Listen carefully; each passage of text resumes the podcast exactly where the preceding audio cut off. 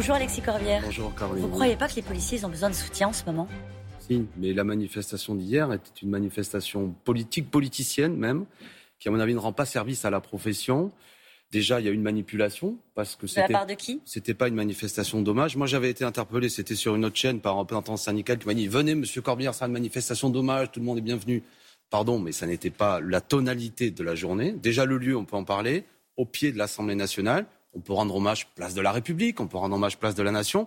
Mais au pied de l'Assemblée nationale, c'est vouloir faire pression sur l'Assemblée nationale et sur les parlementaires. C'est pour ça Pour dire, non mais déjà, ça a une portée politique qui ne vise pas à dire, nous les policiers, nous avons besoin de plus de moyens, mais tout a été concentré dans cette phrase par le syndicat le plus véhément, mais qui est significatif, qui a été chaleureusement applaudi. C'est le problème de la police, c'est la justice. Donc ce qui est factieux, c'est ceux qui fomentent hein, des troubles contre l'ordre public. Et précisément celui qui a eu des mots, oui, c'est la définition du Larousse, d'accord J'entends bien, merci. et, Dupont-Moretti, euh, le garde des Sceaux, a dit hier même qu'il était dangereux pour la démocratie d'opposer la police à la justice. Donc on a un bon droit. Pardon, Caroline Roux, je termine.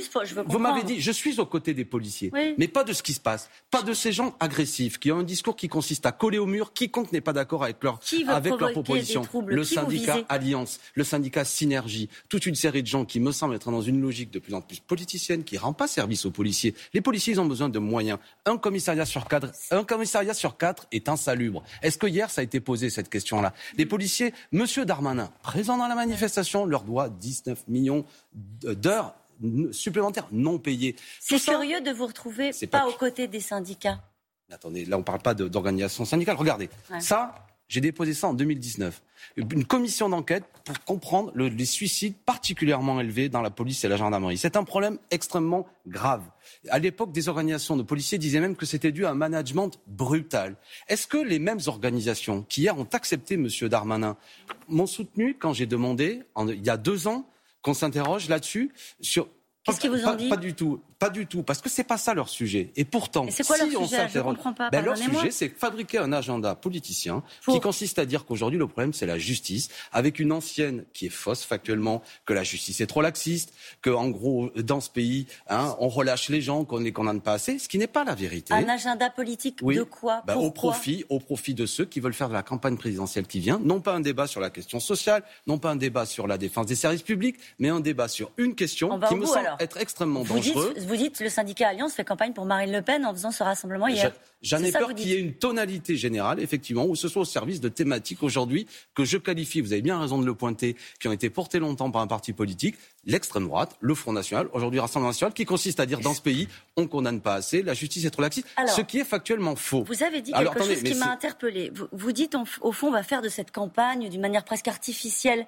On va la faire tourner autour de la, de la sécurité. La sécurité, aujourd'hui, euh, c'est l'une des préoccupations principales euh, des Français, y compris dans des zones rurales, y compris dans des, des, villes moyennes. Vous qui êtes euh, élu de Saint-Denis, c'est des problématiques que vous connaissez très bien au quotidien.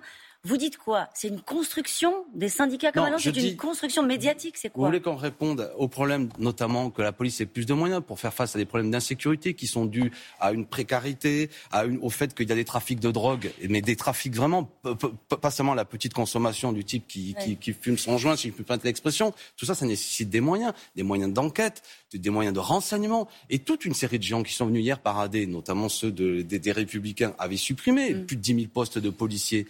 Je répète qu'on n'a pas assez investi, notamment dans la police. J'évoquais un commissariat sur quatre dans un état insalubre. Ça intéresse du monde. Pour quelle raison nos policiers se suicident trois, quatre fois mm. plus que dans n'importe quelle autre profession? Ça pourrait nous intéresser. Comment la police est dirigée? On pourrait s'intéresser, je termine Madame Roux, sur le fait que les Gilets jaunes, quand ils ont manifesté, plutôt que de répondre aux préoccupations sociales qu'ils portaient, la manière dont la police sur instruction a répondu amène à ce qu'il y ait plus de 3000 personnes blessées, 800 gravement, 32 personnes avec des mains arrachées.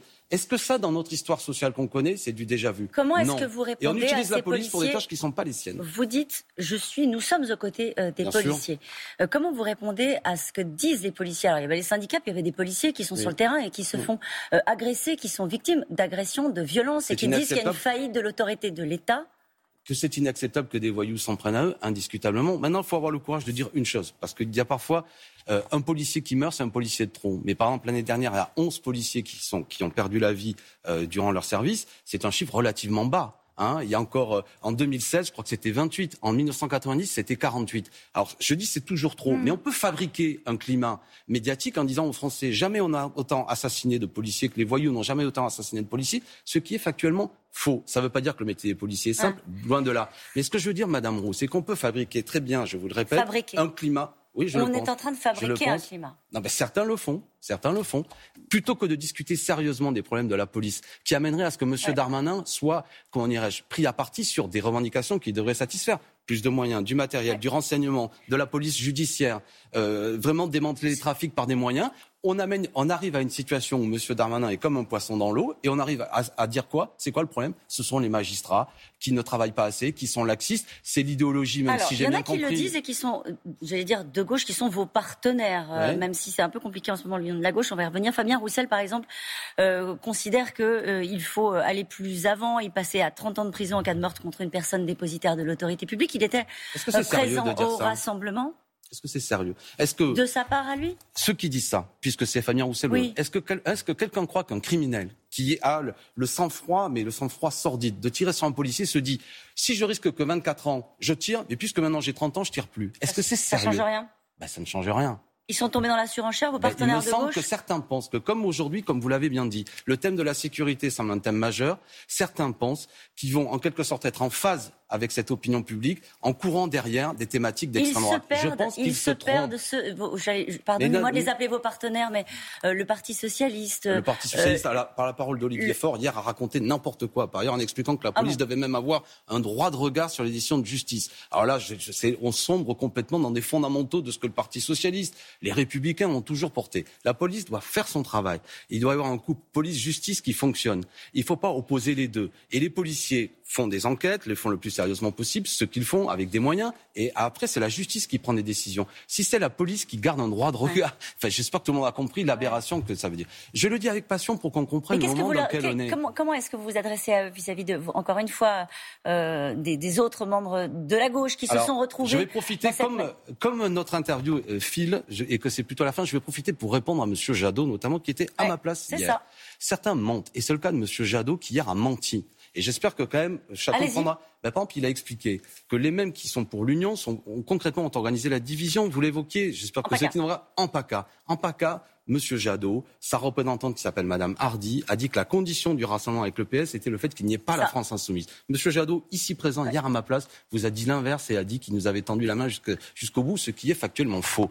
Donc ce que je suis en train de dire, c'est qu'à l'heure actuelle, toutes ces histoires intéressent peu de gens. Il faut s'adresser au pays, leur dire si vous voulez défendre la police républicaine, si vous voulez défendre les services publics, si vous voulez qu'on parle de questions sociales, il y a Jean-Luc Mélenchon qui nous gardons notre sang-froid quand certains qui sont très euh, comment dirais-je, dans un agenda très lié aux thématiques d'extrême droite, hier ont manifesté sans retenue et sans voir quelles étaient les revendications de cette, au cette journée.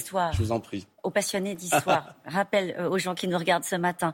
Euh, Fayard présente sa nouvelle traduction de Mein Kampf. Le livre s'appelle Historiciser le mal, étude critique, édition critique de Mein Kampf, avec un texte précédé de 27 chapitres, notes d'éléments critiques. Les recettes seront transmises à la Fondation Auschwitz-Birkenau. Faut-il le rééditer malgré tout On n'a plus beaucoup de temps. Je m'y étais opposé avec Jean-Luc Mélenchon. Je comprends que les historiens puissent travailler sur Mein Kampf, mais dans le contexte actuel, rééditer un ouvrage antisémite qui aura un certain succès, non pas en raison des, petites, euh, de l'appareil critique comme on dit, mais par la tonalité antisémite et son auteur, je ne trouve pas ça très bon dans le contexte. C'est dit. Merci beaucoup d'avoir été mon invité ce matin.